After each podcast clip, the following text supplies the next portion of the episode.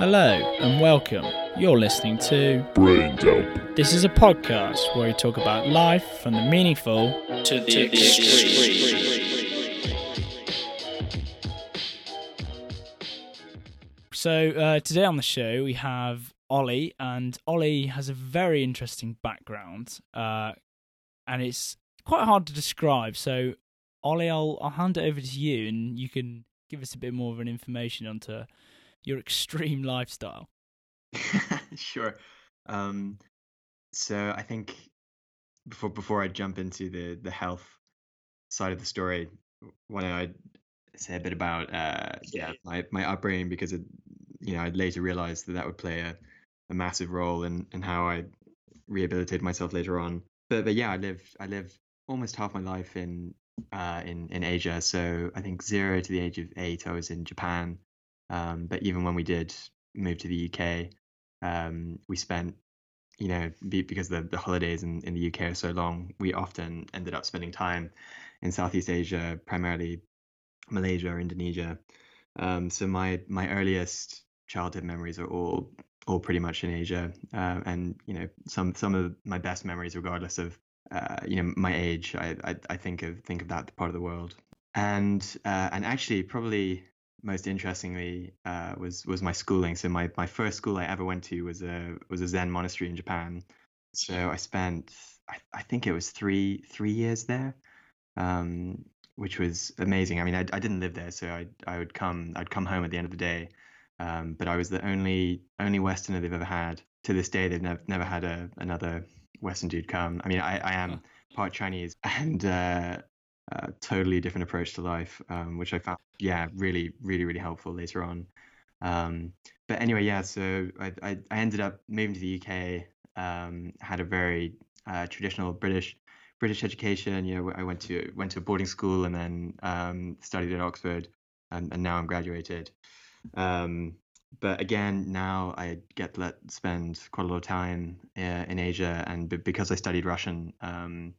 I spent a lot of time in Russian speaking countries, including Central Asia, which I feel particularly close to. But uh, yeah, so it, you know, travel has always been a super important part of my life um, and for my family as well. We've all lived in lots of different places, and I think you know, as a family, it's an important part of our identity to get up and go and uh, move somewhere else if feel the need. Um, and you know, because we'd traveled to so many different places, obviously a, a big part of travel is also you run into um, various different problems, including uh, you know tropical illnesses and that kind of thing. And it, it, was something that I didn't really think about a lot as a big deal. Um, you know, I'd uh, the, the ones that sort of pop up are I, I'd gotten a few parasites in Rwanda, in Nepal, um, in Burma. Um, I had I had a couple of bad spider bites as well, one in Morocco, um, and and also which is kind of related uh, re- related to what would happen to me later was um, uh, I always was super allergic to the pollution uh, in, in, Japan, but in, in Asia in general, you know, there's terrible air pollution, uh, especially near cities. Um, but I, I basically didn't realize that, you know, I'd, I'd collected a sort of critical mass of these, um, you know, smaller issues, uh, you know, along with, you know, having a, a genetic disposition for um, inflammatory autoimmune diseases. Um, so this this was queuing me up well um, for what would happen to me later. Um, pro- probably the one that sticks out the most is uh, I went on a trekking trip to Nepal and got four. Uh, found out later it was four parasites I'd collected. Um, but I, I was trekking somewhere super remote um, and became so dehydrated from you know awful vomiting that uh, I was six days away from a motorable road, so I had to get a heli- most embarrassing experience. I had had to get a helicopter to come and um, rescue rescue us, and I found out later that I was very close to kidney failure from dehydration. Oh uh, God. But uh, yeah, so I lost 15 kilos and like all this crazy stuff. So uh, anyway, I'm I'm definitely ranting, but um, that's cool. This is really interesting. Like you've lived a pretty uh, pretty hectic lifestyle. Is that just because of your family and you've always wanted to travel and things? Yeah, we've we've all all of us have always loved traveling. My my sister studied languages as well, so she lived in in China for a year. She now lives in LA, um, and you know, naturally, my family's spread out everywhere, so um, we were always always moving around. Um, and you know, I think it'll continue to be something I love doing, despite despite all of this. Um, but the the idea that that could be taken away from me, you know, the, that it would be diff- become increasingly difficult to travel. Um, you know, was a really scary factor when I did get really ill. Um, but but now, you know, through the ways that uh, I found to address, um, you know, address the problem, I get to travel all the time, which is super. So, what was the lowest point in your when your health sort of deteriorated to, you know, when you realized you had to do something big because things were so bad? So I guess I, it was in my gap year. So I just left school and I I just had some really minor back pain. I thought I'd pulled something in the gym or something like that. Um, and you know, I, I had some MRI scans eventually because the pain didn't go away. They said I had a minor disc herniation or something like that. You know, slip disc. Yeah, yeah. Um, but yeah, b- basically it became this like small niggling inju- injury. I, I thought was just a minor injury. Never really went away, and then I went off to university. Um, and you know, with, with any injury that you have, stress always makes it worse. Uh, people massively underestimate that that stress makes Yeah, injuries definitely. worse, regardless of how small they are. Um, and yeah, things got worse and worse. I definitely noticed around exam time in my first year when I had to sit a lot that I was in a lot of pain. My sleep, I'd always noticed that my sleep quality was going down. Um, and it was my second year at university that I realized that something was was really getting wrong because I was probably only getting you know four or five hours quality sleep a night. Um, I was in you know sort of medium level chronic pain and and all the basic stuff just wasn't working and didn't didn't add up. Um, that that you know basically not feeling well, not feeling myself, um, continued for a really long time. So you know two two years probably of, of really bad sleep and increasingly bad pain. Um, and the the lowest point was probably yeah, I was living in Prague as a part of my year abroad because I I studied Czech um, as a part of my degree. Um, the, lowest point where I really knew I needed like a big intervention to to to fix the problem um, was I was in a restaurant in Prague and I realized I didn't know how I'd gotten there. Um, I couldn't really remember most of that month. Um, I was in a ton of pain and I was I was totally confused. So basically, my body had totally broken down. I hadn't. I Yeah, had, yeah. That sounds horrendous. yeah, I hadn't actually slept for about five days. I Oh figured my out, God. um, which is pretty messed up. But yeah, it would. So I, I then got all these diagnoses of, um, uh, you know, they they called it ankylosing spondylitis. Um, some uh, also one of them said I had a uh, functional neurological disorder, which is basically when your nerves start sending pain signals in in odd ways which aren't working. But th- these are all you know Western medical Yeah, diagnoses. Yeah. Did that affect your mental health as well? Because it sounds horrendous. well, that you know, to be honest, um, that phrase isn't something that I I really buy into anymore. It's um, okay. it's I I just have have definitely experienced uh, you know to in such a depth that um you can't address mental or physical health separate from each other. Mm, Um, interesting. and you know I, I totally understand um, that you know that people may feel that the health issues that they're addressing leans towards one side of that spectrum um, but they're you know especially with the Wim Hof method which is which is the the line that I went down I'm sure we'll talk about it more um, Yeah, sure. uh, it, it really made me see that there there isn't a single person out there suffering from uh, any type of mental illness that won't have you know a physiological aspect to it, or that you know addressing the physiological side of it wouldn't help in some way. Um, So it's just a sliding scale of ailments, really, isn't it? yeah, hundred percent. So you know whatever whatever it is you face in life, your whole human experience is a is a combination of you know your mind and your body. Um, separating the two can potentially be useful in trying to figure out uh, what it is you're addressing, but it certainly can't be the only way. Mm. And so you've mentioned the Wim Hof method, uh, and this is your route to recovery.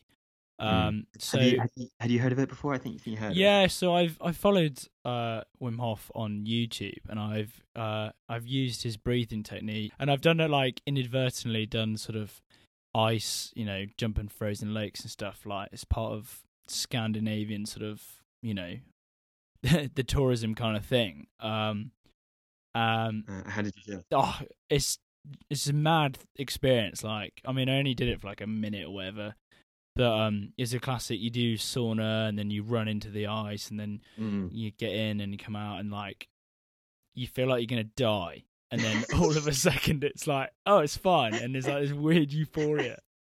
Well, yeah, you say that. I mean, like, you know, that feeling you say you feel like you're going to die. I mean, your body is sending you um, into full, you know, fight or flight mode, which is your body is sending you the most extreme signals it possibly can to tell you there's a threat to be addressed. Get out of this now. Yeah, Uh, So Oh. it is, you know, it is very much the feeling of your your body thinks you're in a life or death situation, um, which is exactly what you try and replicate every time with when you when you go into the ice. and you use this method to basically cure yourself. Yeah, I mean, combined with lots of other things, but I'd I'd say, you know, if there was one standalone thing that I could only pursue, it would it would be that. Um, so I I didn't really realize that on my initial year abroad, you know, the first sort of nine months of it were spent in Ukraine, and um, I started joining these guys who would go ice swimming every weekend. Um, and I just didn't put two and two together that every time I did it, I wouldn't have any pain for like, you know, 48 hours, which is amazing Yeah, yeah, but you know essentially especially for um, inf- inflammatory um, diseases like like arthritis or rheumatoid arthritis especially uh, autoimmune related stuff i mean you know these are all that are just thrown around. I definitely don't understand them fully but yeah.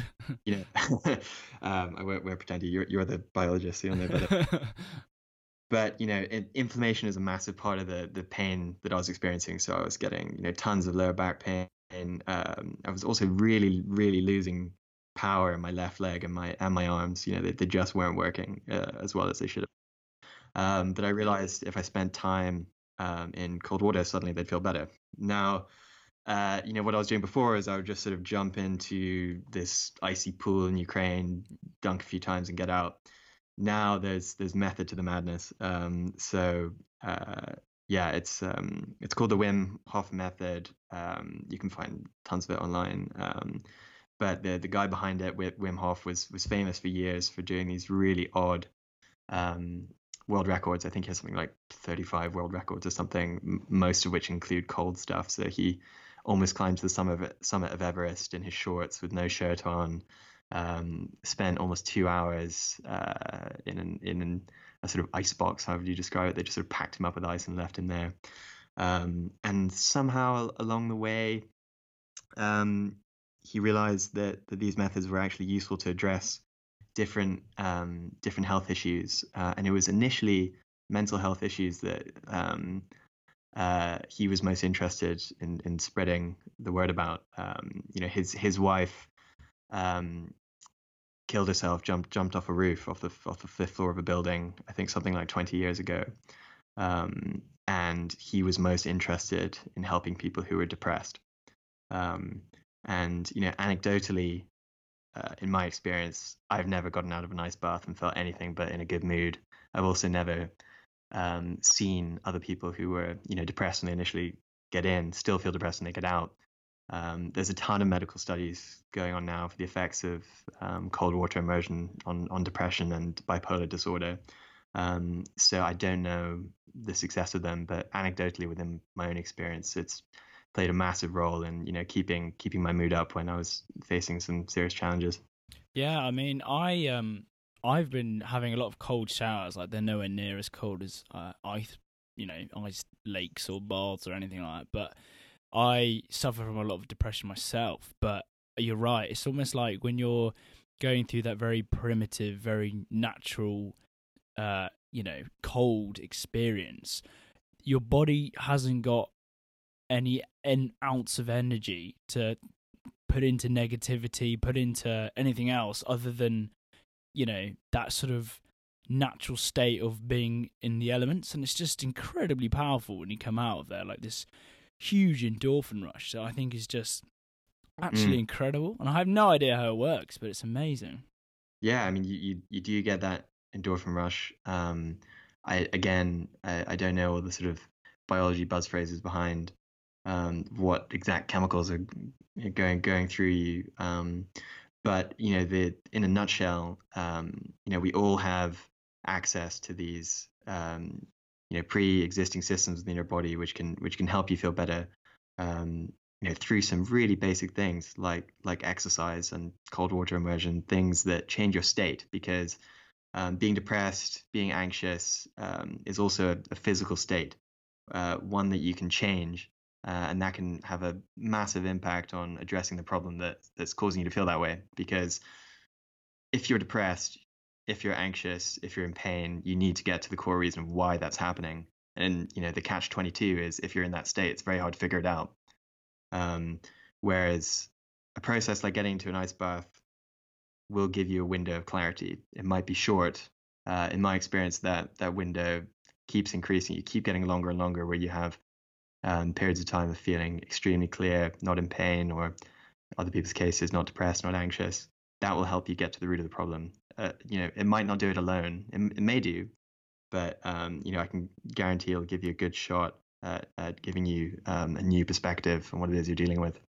Yeah, because it's it is a phenomenal, uh, I don't know, phenomena. Like, um, I've been doing a lot of research into Wim Hof uh, ever since I knew you were going to come on the show, and um, some of the studies on him is just incredible. Like, he's the Mhm. only person to consciously be able to activate his immune system, as in, like, he can trigger his body to react in like a defensive manner. And everyone was like, "Oh, maybe he's just a freak of nature, like he's a genetic, you know, so and so." But he then got his like some of his followers to replicate exactly the same thing, Yeah, and yeah. I'm just like, "What? This is like superpower! Like, why don't we know Yeah. more about this? This is mental." I know. I mean, well, you, you know, yeah, exactly like you say. I mean, he was um, one of the one of the first people in modern modern times, perhaps, to do that, and now he has plenty of people that he that he teaches. Um, but the the methods themselves are old. I mean, it, it's derived from uh, Tibetan Tumo breathing, which is uh, an incredible technique. So you can see these amazing pictures. I think from 1950s, 1960s of I, I think there were British travelers who went to uh, Tibet um, and they saw these monks that were sitting outside in the snow in sort of minus 20 minus 30 and they were doing these breathing exercises and and the the snow was melting around them and their skin was very red but they weren't frostbitten they were warm and they would spend hours out there. Um, as far as i know they continue to do that.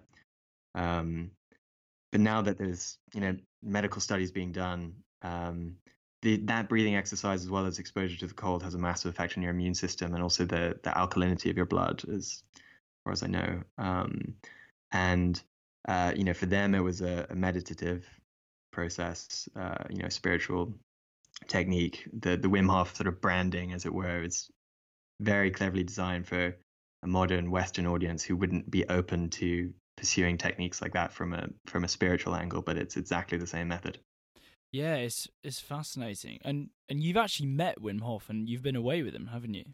yeah twice now um, So yeah, cool. How did when was that? Like, how'd that go down?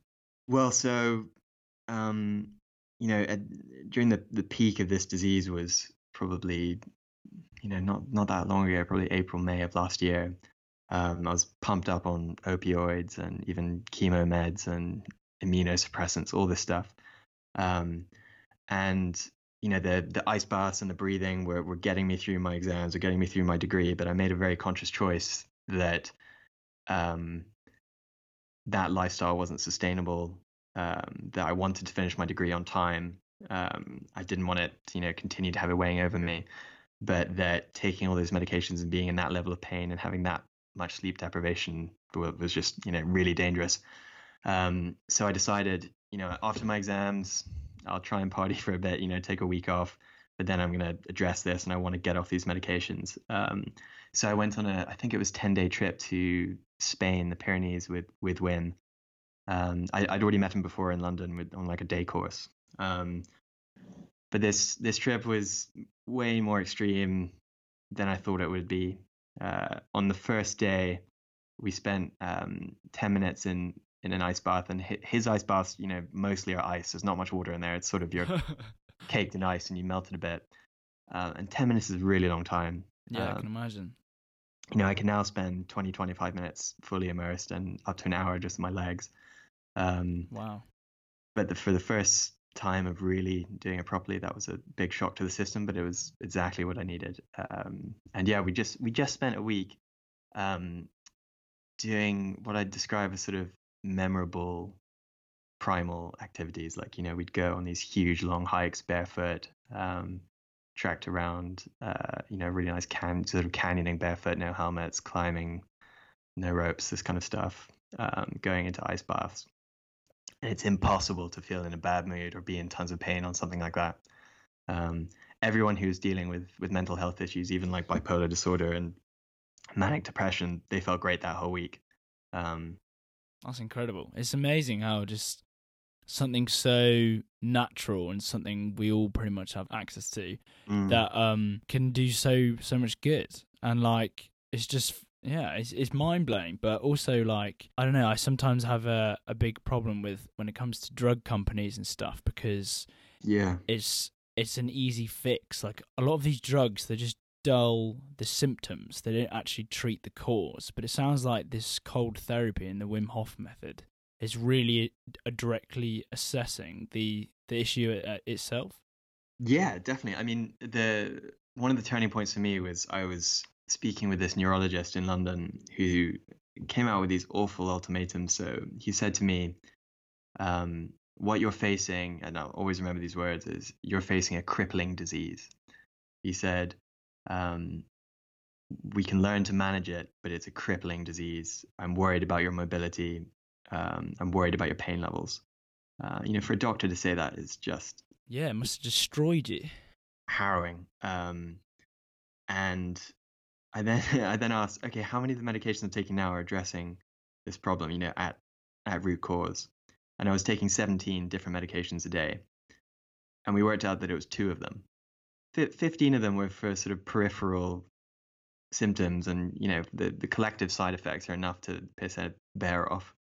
Um, and you know, it was, it was a great signal of like, you know, this is taking the wrong angle.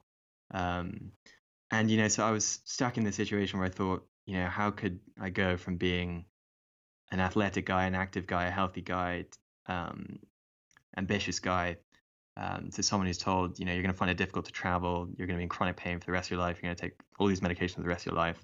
And now i take no medication. Uh, i get to do all the things i wanted to do um, and it's through things which are inherently simple. Um, so you know I'm, I, I can't possibly take the this debate um, by the horns on the medical angle or explain what goes on on a Yeah, biological sure, level. sure. Um, but I would just encourage anyone out there who's dealing with a health problem to pursue what works, which is that you know when you're feeling vulnerable and there's someone in a position of authority who's got all these um, you know PhDs behind them, whatever, saying this is how you fix the issue. Don't listen unless it works. Um, you know, don't don't deny any routes um, that make you feel better. You know, if if I'd taken all those pills and I felt fine and symptom free, then I would have been perfectly happy to continue down that route for the rest of my life. But you know, I was forced into other paths because it didn't work that well. Um, so it's it's really hard to get down to that simple level. But if you're addressing a problem, you should consider it fixed if if it's not bothering you anymore. Yeah, definitely. Um, yeah, it's just, it's just it's just mind blowing that this is just you know how it's a very holistic way of treating any kind of disease. Um, so presumably you're still, you know, pre- you're still doing ice baths. Like before we started this, you told me you were jumping the freezer. Like, yeah, so I have a freezer at my house um, in my garden, and I fill it with water and then turn the freezer on overnight, and it gets this thick layer of ice over it, and I crack it and I jump in. that's awesome. And you do that like every day, do you? Uh, I used to do it every day. Now, realistically, I probably do it two, three times a week. Um, my uh, elderly neighbor, Chloe, um, I'm, I'm worried I'm going to kill her of a heart attack when she lives. uh, yeah, it's it's it's great, and it, you know, I thought I'd jump in just before this because I wanted to remind myself of, you know, why why I do it and why I think other people should do it. Um, and critically, what I what I what I think it is that's most powerful for for anyone, you know, not not just people who want to address a problem in their life, is that it's a super primal experience to experience fight or flight mode and not listen which is that the first two minutes of an ice bath, you're in full, your body shouting at you, um, there's a problem, get out. And when you don't listen and you spend 10, 15 minutes, you feel in control, which is that your body's sending you a message and you're the one who can decide whether to listen to it or not. So, whether that's pain, whether that's anxious, depressed thoughts, you're the one experiencing it. And there's a distinction between um, you and what you're experiencing, the observer and the observed. Um, you know, the the fact that you can separate yourself from the experience means that you're, you know, greater, um, greater than what it is you're experiencing. Apply that to any number of things in your life. Yeah, yeah. Like it's just it's a phenomenal form of like I'm a I'm a big fan of sort of spirituality and um like meditation and stuff, but I find that when you experience so something so powerful such as, you know, a fight or flight response, your consciousness and your physical body somehow align themselves and it's this sort of like you can't escape that all absorbing feeling of being in the current present moment and when Mm. you're under that kind of I wouldn't say stress but that kind of like impact on yourself and definitely uh, that clarity that you were talking about I can completely understand not that I've experienced myself but I could I can really grasp the idea of that alignment when everything is in the same current moment. Mm. And you're a- you're a martial arts fan, right? I heard heard on your last podcast you jujitsu and Yeah, yeah. So yeah, I've done like twelve years of kickboxing, and I've just started Brazilian Wow. jiu-jitsu, and it, it, they're all you know that sort of being really in touch with your body and in touch with Yes. your you know that sort of it sounds really hippie but that oneness that you achieve from physical movement as well as like this exposure to the elements i think is so powerful uh modern society has got very comfortable just being on the sofa and very detached from you know what it means to be human for sure. I mean, you know, uh, it's actually Thai boxing that uh, I've now replaced all my physio with. So oh nice because you know you got got to be stretchy and flexible, I guess, to kick someone in the head. Or, yeah yeah but you know, you you'll know from 12 years of kickboxing what fight or flight mode is. You know what it's like to have an opponent in front of you, and there's there's no chance you're going to be you know thinking about exams or something when you're when you're doing that. Um, and and part of me thinks that you know because because meditation, which I'm a you know I practice practice that every day. Um, that's a you know very calming or can be a very calming experience. Um, but something tells me as well that it's healthy to have that fright every now and then as well. oh Um, definitely i completely yeah, agree with that That you know that that's an, that's another type of being in the present moment. It's just you know that it's the other end of the spectrum, but it goes to the same place.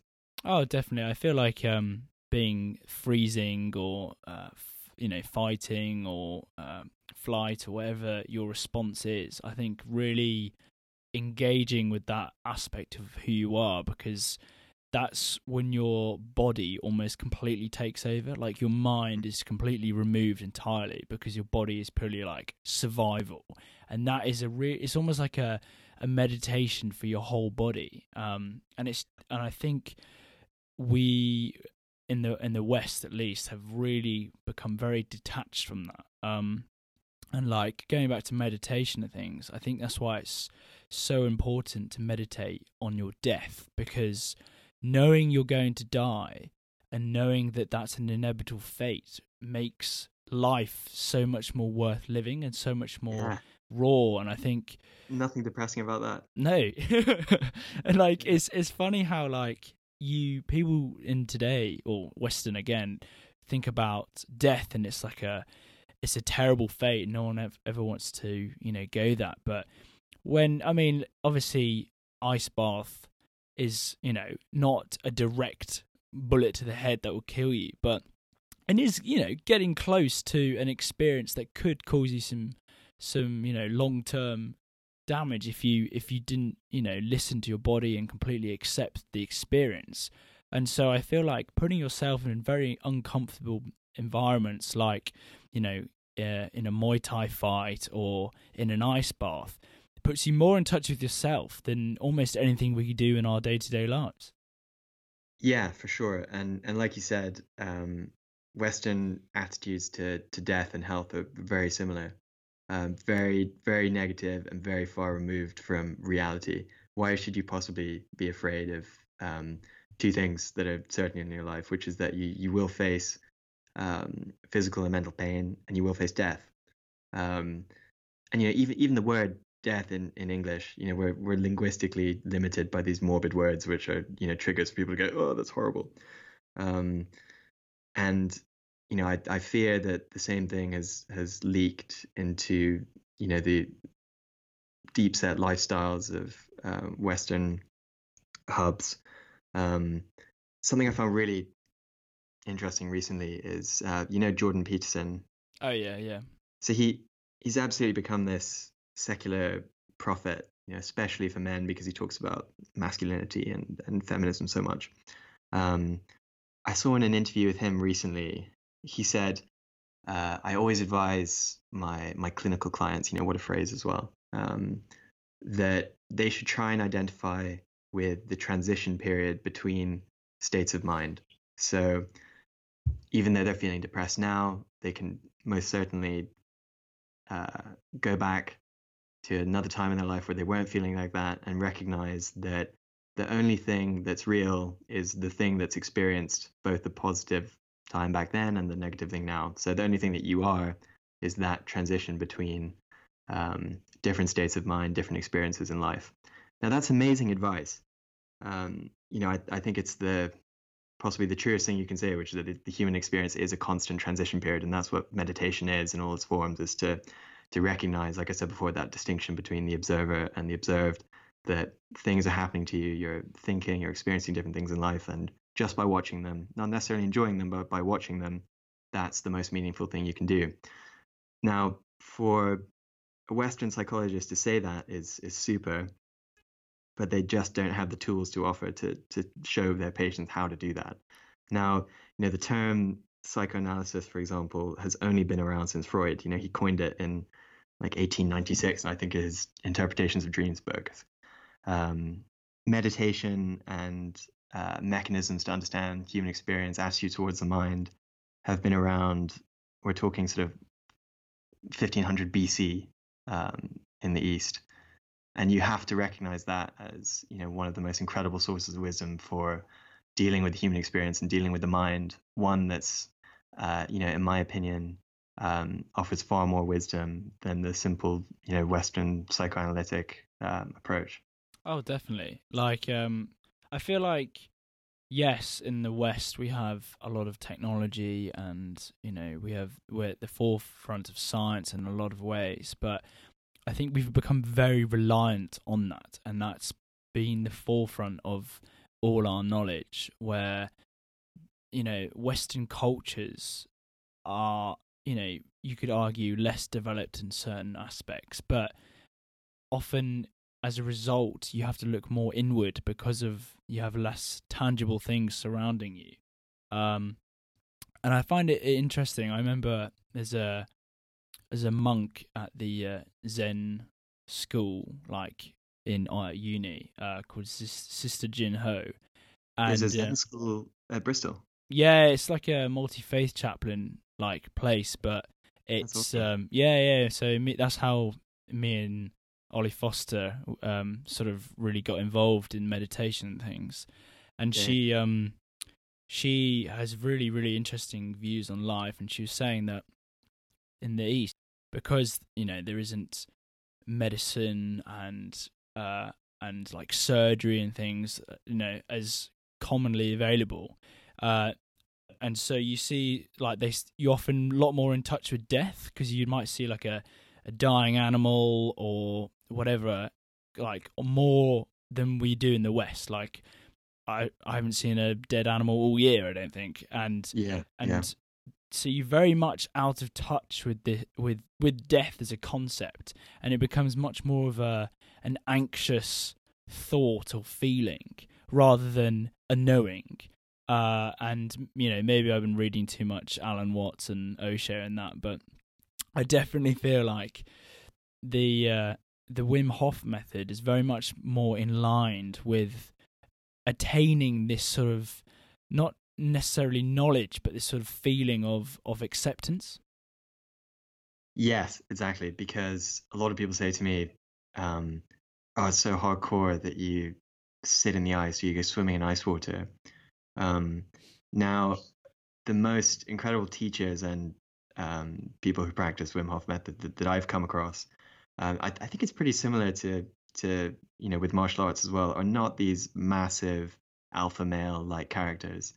Um, they're extremely humble, um, mindful people, and that's because if you if you really want to endure uh, the cold, or and I think this is applicable to loads of physical mental challenges, um, it's it's very much not about battling with yourself, but accepting um, accepting the experience, which is that if I say, "Oh no, I wish I was warm," um, and you know my body tenses and I begin to uh, breathe more heavily and get a big adrenaline rush, that's what stops you staying longer. That's what stops you from um, really getting all those anti-inflammatory benefits. Um, it's a big process of accepting, um, you know, the the limitations uh, of your body, which is that you know, given certain stimuli, you know, whether it be cold or whether it be another challenge you face in your life, there's a certain amount you can tr- control and a certain amount that you can't. Yeah, definitely. I um, yeah, I definitely see that in uh, martial arts, like you were saying, where I always was most intimidated by the people I had to fight were those who were cool, calm, and collected, and completely just themselves. The guys who are bashing their hands together and jumping up and down, trying to puff their chests up, and you're like, you're not scary because you're trying to hide something, you know, like the yeah. guys who are content and, as you say, accepting of themselves and everything going on around them almost have nothing to lose because they sort of what will be will be, and as a result, they're the most lethal. And I feel yeah. like that sort of mentality, when you apply that to coming over challenges or being exposed to cold elements, really teaches this mentality to you. And it's almost like, as we're seeing with, uh, you know, the your immunity to diseases and things, it's almost like your body knows that somehow. And it's a weird connection between mind and body that I like your analogy of you know mental health issues and physical ailments being one in the same because it it makes a lot more sense it's a lot more holistic why would you ever treat someone for i don't know an issue in this regard you in like one part of their body where you should treat the whole person as a as a whole organism yeah and you know i i, I think it's probably come across that i'm super critical of western medicine i'm i'm not at all you know it's it's just that I think people should pursue um, whatever works for them, and they should also recognize um, the certain limitations of uh, the advice that they're getting, you know, depending on its context. Um, you know, which is that if you go to a spinal surgeon, they're probably going to recommend spine surgery um, as opposed to meditation, for example. Um, but something, you know, just to make uh, one more jab, um, that I do find repeatedly confusing is uh, if you if you look at how a, a Western medical um, uh, what do you call the medical trial um, how they take place, they always have these placebo controls, right? Yeah. Yeah. Um, so they'll inject uh, I don't know a patient with with one thing, and they'll give um, you know which actually contains the substance that they're testing, and then they might just give a saline injection to someone else. Um, and they'll say something like, "Well, it was only as effective as a placebo, or the placebo was was was more effective. You know, we injected them a saline and they got better anyway. It's just a placebo. Is the is the phrase you keep hearing. That's the magic. You want to be leveraging that mm. as much as you can, mm. Which is which is it's an it's not a placebo. It's called will, which is that if you get humans into a situation where they believe that the thing that they're doing is getting them better, tons of evidence shows consistently that they will. Um, so you, there's nothing stupid about it there's nothing unscientific about it. As you want to think, what mechanisms can I use in my life to to make me access the the power of my own will? Um, and anyone who says this is how you do it, that's where you've got to run away because you think there's not one way. Everybody's different. Um, everyone can access um, you know the power of their own will in different different ways. And it, actually, it sounds like such a corny phrase when, when I actually say it. Um, but you know, you you just you you can actually see it with people who recover um, outside of traditional medical routes, which is that they've they've tapped into stuff that fits with their own personality, makes them happy, makes them feel good. Um, if you then try and make a blueprint for that and shove it on someone else, it probably won't work. Takes a lot more planning, takes a lot more thinking, and and someone frankly engaging with their own mind and body. Um, and the process to do that, like I was saying before, if you wanted to listen to Jordan Peterson's advice of you know identifying with states of transition, give them the tools to do that. Don't just say that's a good idea. That sounds super academic to me. You know, teach them how to do meditation or yoga or exercise, breathing techniques. All of those things are um, you know incredible sources of wisdom that um, you know we we often lack access to. Oh, definitely. And I think that again highlights the difference between uh, very Western and Eastern approaches to health. Is that sort of uh, sort of meditation and holistic seeing of the body is just far more accepted and ingrained at such a young age in the Western uh, culture, and here, um, Western, sorry, the Eastern culture, um, and here in the West, we. Uh, I mean, I've, I've never encouraged to meditate until I sort of started looking into it myself. Where it's you know you see massive groups of uh, Tai Chi um, in parks and things, and you're just like, oh, in in the East, and you think where that's very much missing. Like we're we're very disassociated with with what it means to be human, what it means to be active and alive, and I feel like this is a lot more of appreciation. And maybe I'm just you know generalizing massively here, but it is quite interesting that. So again, I've been reading so much Alan Watts lately; it's ridiculous. But he's one of the only. Tell me about tell me about him. I haven't haven't come across him. So he's a uh, Western philosopher who basically didn't really come up with much himself. He just translated Eastern philosophy in a Western uh, to a Western audience, and as a result, uh, incredibly interesting. Like he's a very very smart man, very well read on um, you know physics and uh, mathematics and uh, just science in general. Yet applies the Zen philosophy from Eastern cultures in a scientific sort of logical way that make makes translation to sort of a western society quite a lot more straightforward because it, it almost mm. speaks our language a bit you know easier um and i think initially i remember when i was getting into meditation and things oh this is very hippie this is very but i knew that like looking back now i'm like actually that was very much sort of the label that my culture has already presumed, you know, and it's not it's not actually how things are when you actually take a step forward and give it a go. It is a whole new whole new side to it. Yeah, and, and context is is so important, which is that you can't just uh, map on uh, Eastern traditions straight onto the Western world. You know, that's that's equally as as ignorant a process. Where you know, for example, when I see meditation centers in London, for example, um, and they, they look deeply Asian. And I think, you know, that resonates with me a ton because of my own heritage and whether and where I grew up. But, you know, for, for someone who's, um, you know, brought, brought up in London, perhaps never left the UK, how on earth is that going to resonate with them? You know, it might sometimes be useful that to exoticize something makes you think, oh, that's special, that's interesting, that's cool, it's shiny. Um, and that's, you know, that's perfectly legit. Um, but the most important thing is you make people feel comfortable and interested.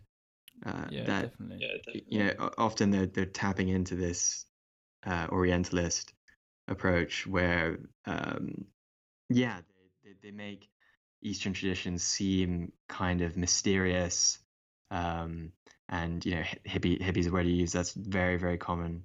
Um, when actually you want to show people these are concrete tools that you can use, um, increase your productivity better at what you do, make you have more fulfilling days. You know, for example, doing the Wim Hof breathing technique, you know, which crudely speaking is just 30 deep diaphragmatic breaths followed by holding your breath as long as you can and repeat. Um, doing that before you get up in the morning, you know, before you pick up your phone, whatever, can massively impact your general satisfaction. Um, that's a Western, you know, that that's Tibetan Tummo breathing nothing Western about it, but very easily incorporated into um, you know, even the most um, Western of lifestyles, like you know, working um, working in the city, for example. Yeah, it, it's definitely very interesting. Like I um, I like to surround myself with as many different sort of I don't know spiritual leaders, I guess you could call them, but there's a lot of different influences out there who have are slowly sort of as you were saying like translating this sort of eastern philosophy and and just sort of rebranding it like um I'm a big fan of Ido Portal, the uh, movement culture sort of leader, and he talks about um, sort of hand balancing and using your body to move in all kinds of ways. But what he's getting at, and a lot of it, is just about that sort of oneness, about feeling yourself and just doing what you enjoy and getting a lot of enjoyment out of moving your body. That isn't a isn't a sport, isn't you know anything that Westerners have labeled in any way.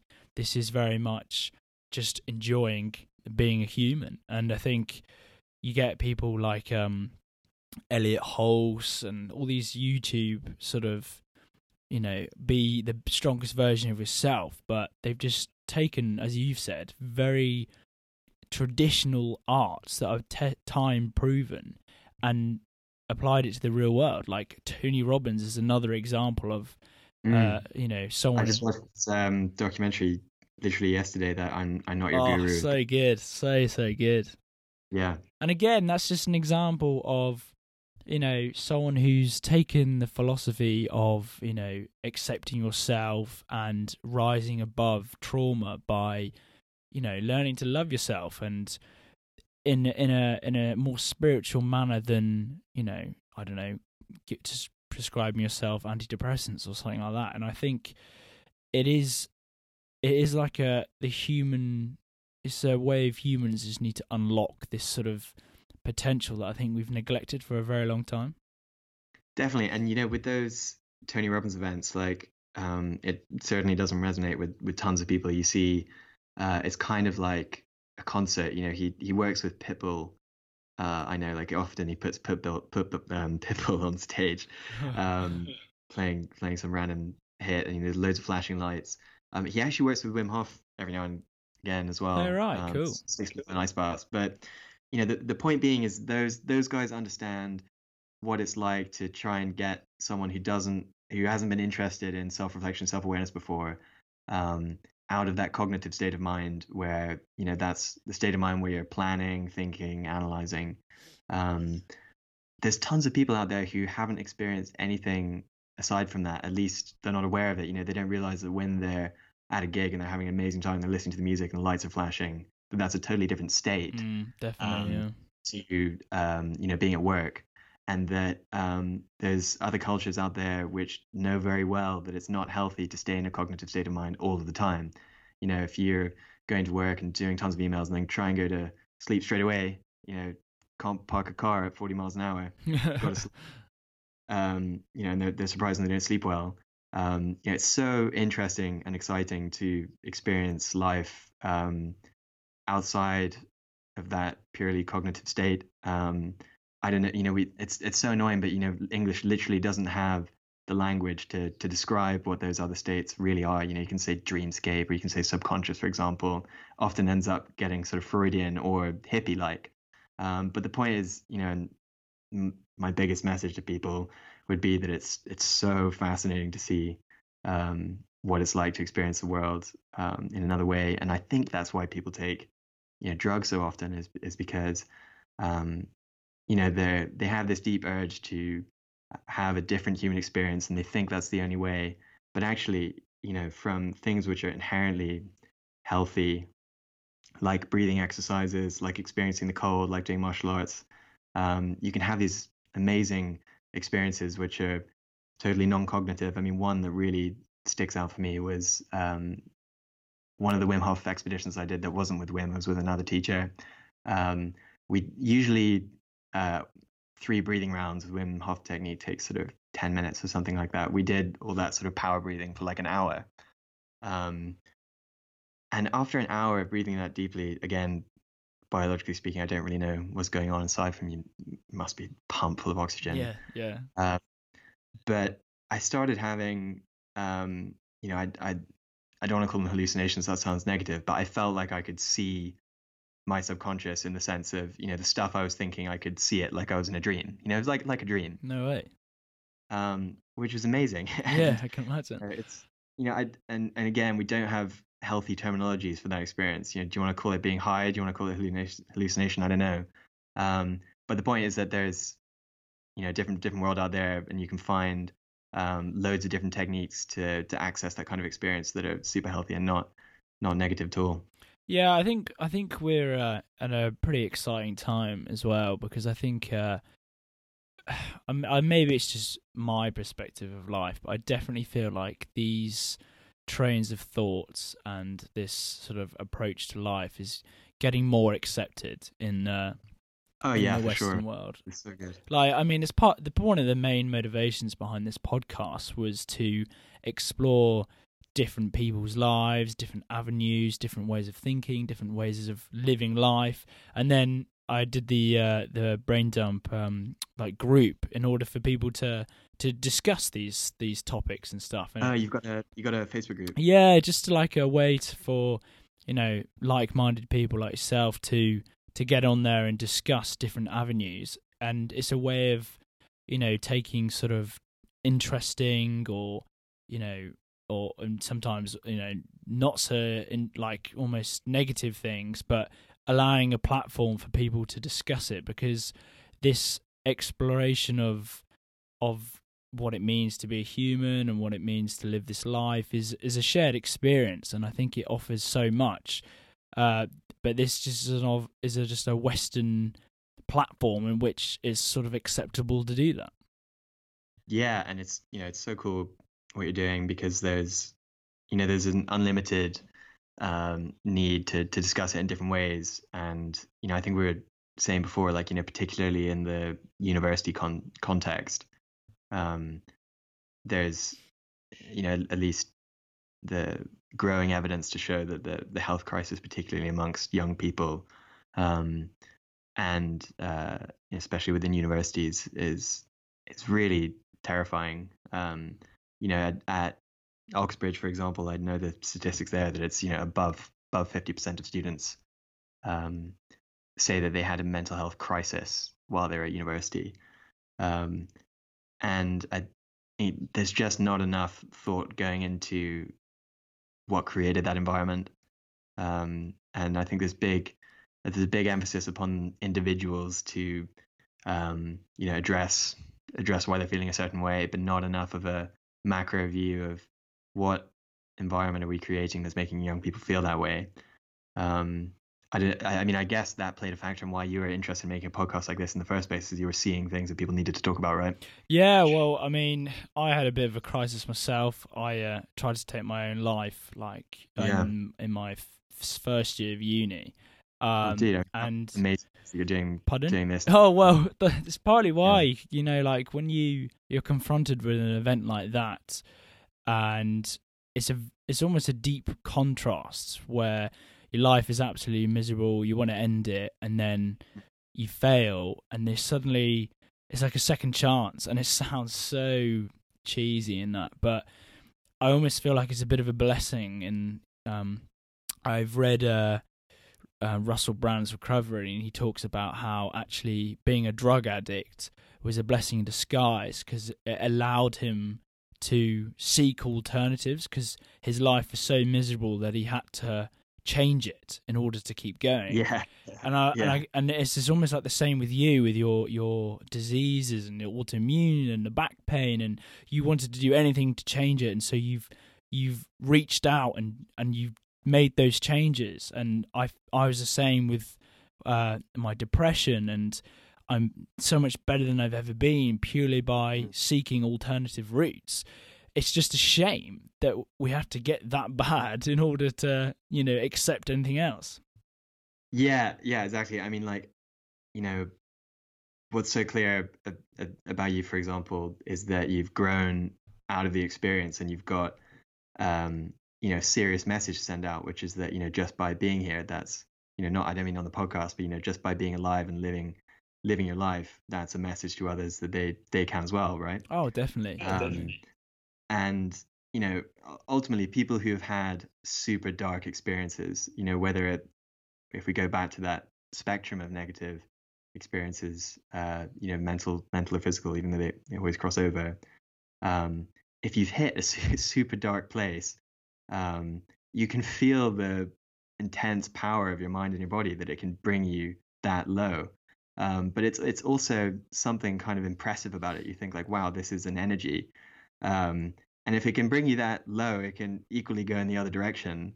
Um, and you know, people who've recovered from you know a crisis like you had um, shows exactly that, which is that once you've tapped into that seriously dark place, um, you can you can see the power of your own will and what happens when it's no longer there when you no longer have access to it and what what happens when you feel more in touch with it oh definitely i also think it gives you this incredible power to uh, empathize with others it gives you uh, sure. when you yeah. when you've experienced lows and highs so strong in yourself it almost allows you that ability to translate that to someone else and i Mm. find that anyone else who i've been trying to help with their own mental illness or whatever they're going through it's often those going through crisis that i feel are very in touch with that sort of that side to them and I, and again it's it's like a it's like you're saying there's not words in the western language to be able to label what this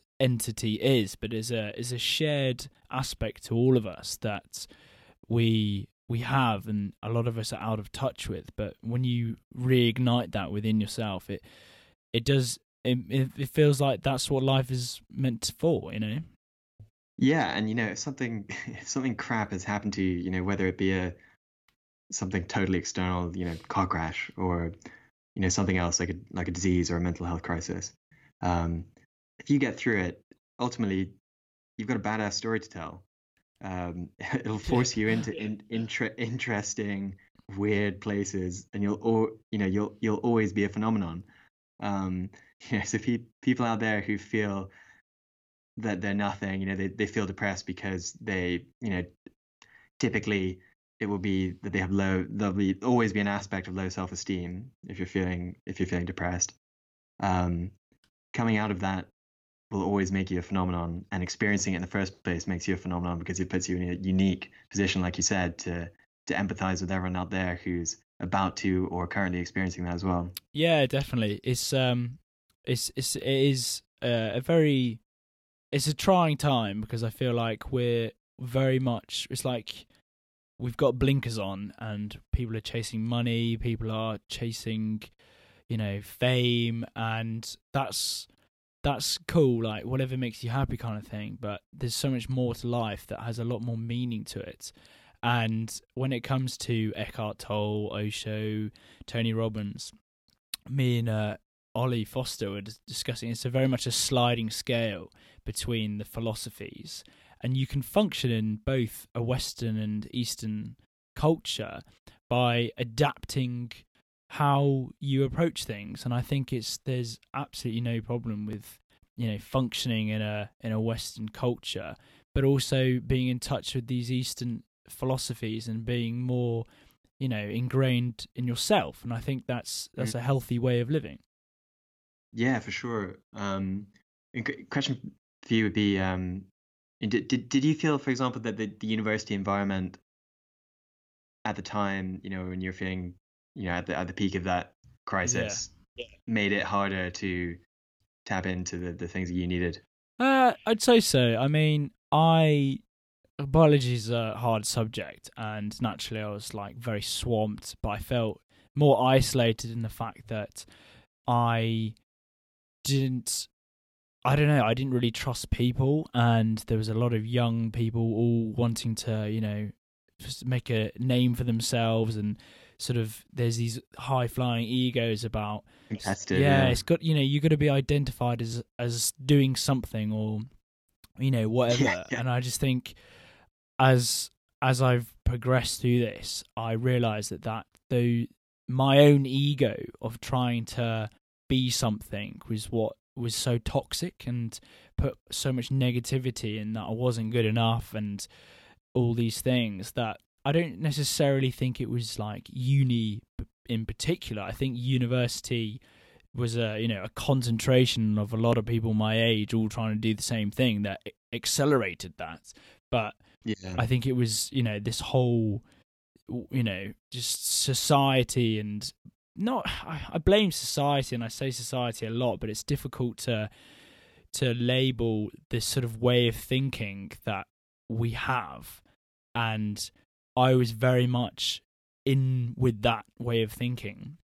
And it just drove me to a point that obviously I didn't want to live anymore. Um Mm. but then again you know that slap in the face that wake up call of wow this is my second chance. I need to change things about this. Um and yeah it, it just happened that university definitely accelerated that. I feel like the the uh, I don't know the support networks are quite weak, um, and it's very easy to feel very isolated.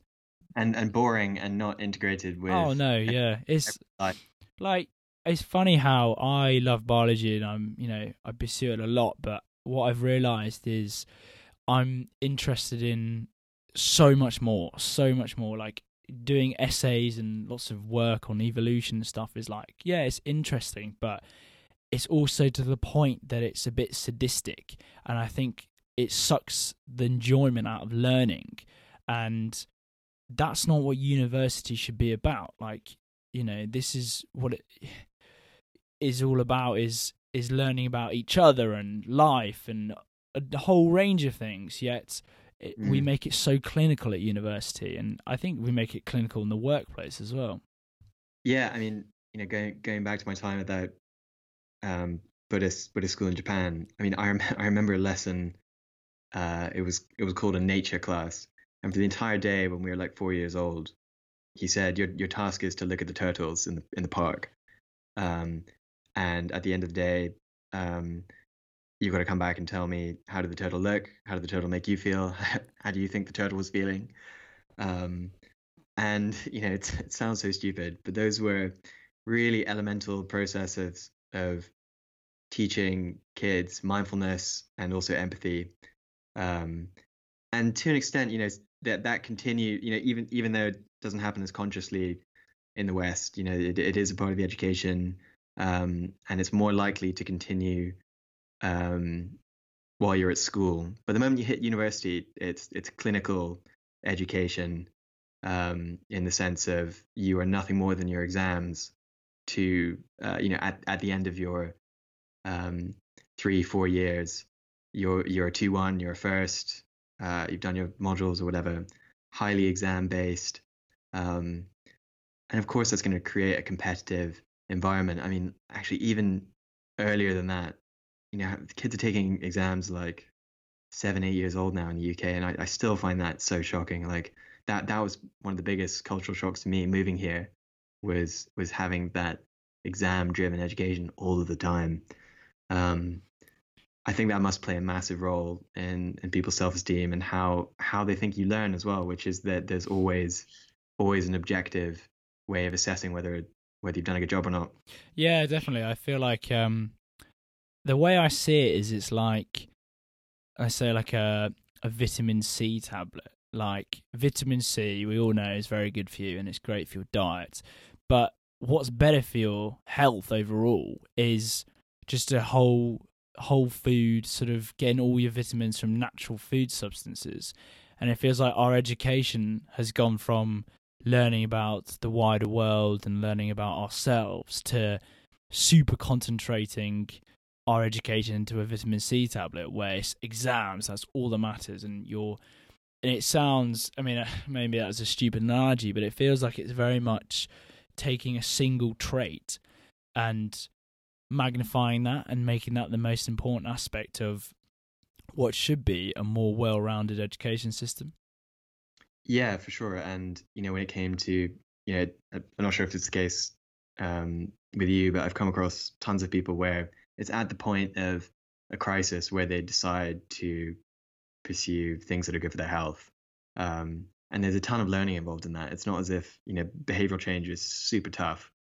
Um, the most basic ones, um, change, changing your habits is you know there's a complex process to really get that to work. Um, and if the learning begins at a low point, that's that's pretty tough.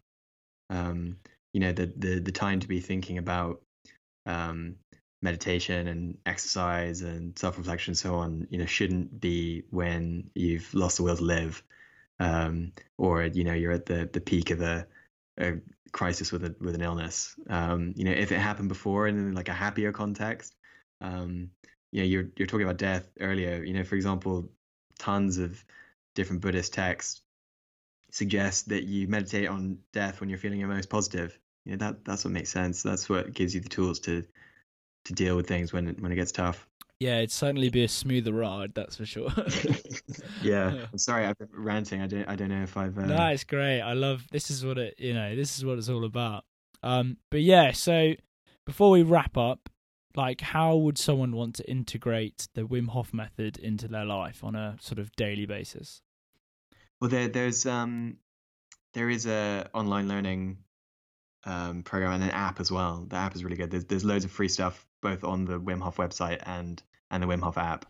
Um, the there's a 10 week course even though there's free stuff you can do and there, and there are some youtube videos um, even though there are tons of free angles you can pursue. I, I think an important aspect of it is also, you know, paying for a course, for example, you know, whether it is you do a day course or the 10 week online one, um, you know, you can only derive value from something if there's some some kind of sacrifice. So I think there is a there is a role to play in, in, in buying it, and I'd definitely plug that um, because it made such a big difference in my life. Um, but in the end, there's only three aspects to um, to the Wim Hof method, um, three pillars they call it, which is breathing, mindset, and and cold. Which is the breathing exercise. You can learn about that um, really quickly. Um, you don't need a ton of training. Mindset, which is that if you decide to do the breathing or if you decide to go in the cold, your absolute intention is to do it. Um, and then yeah, cold exposure, which can happen in loads of different ways. I mean, you know, like you said, you started having cold showers. You know, just jump in, start it.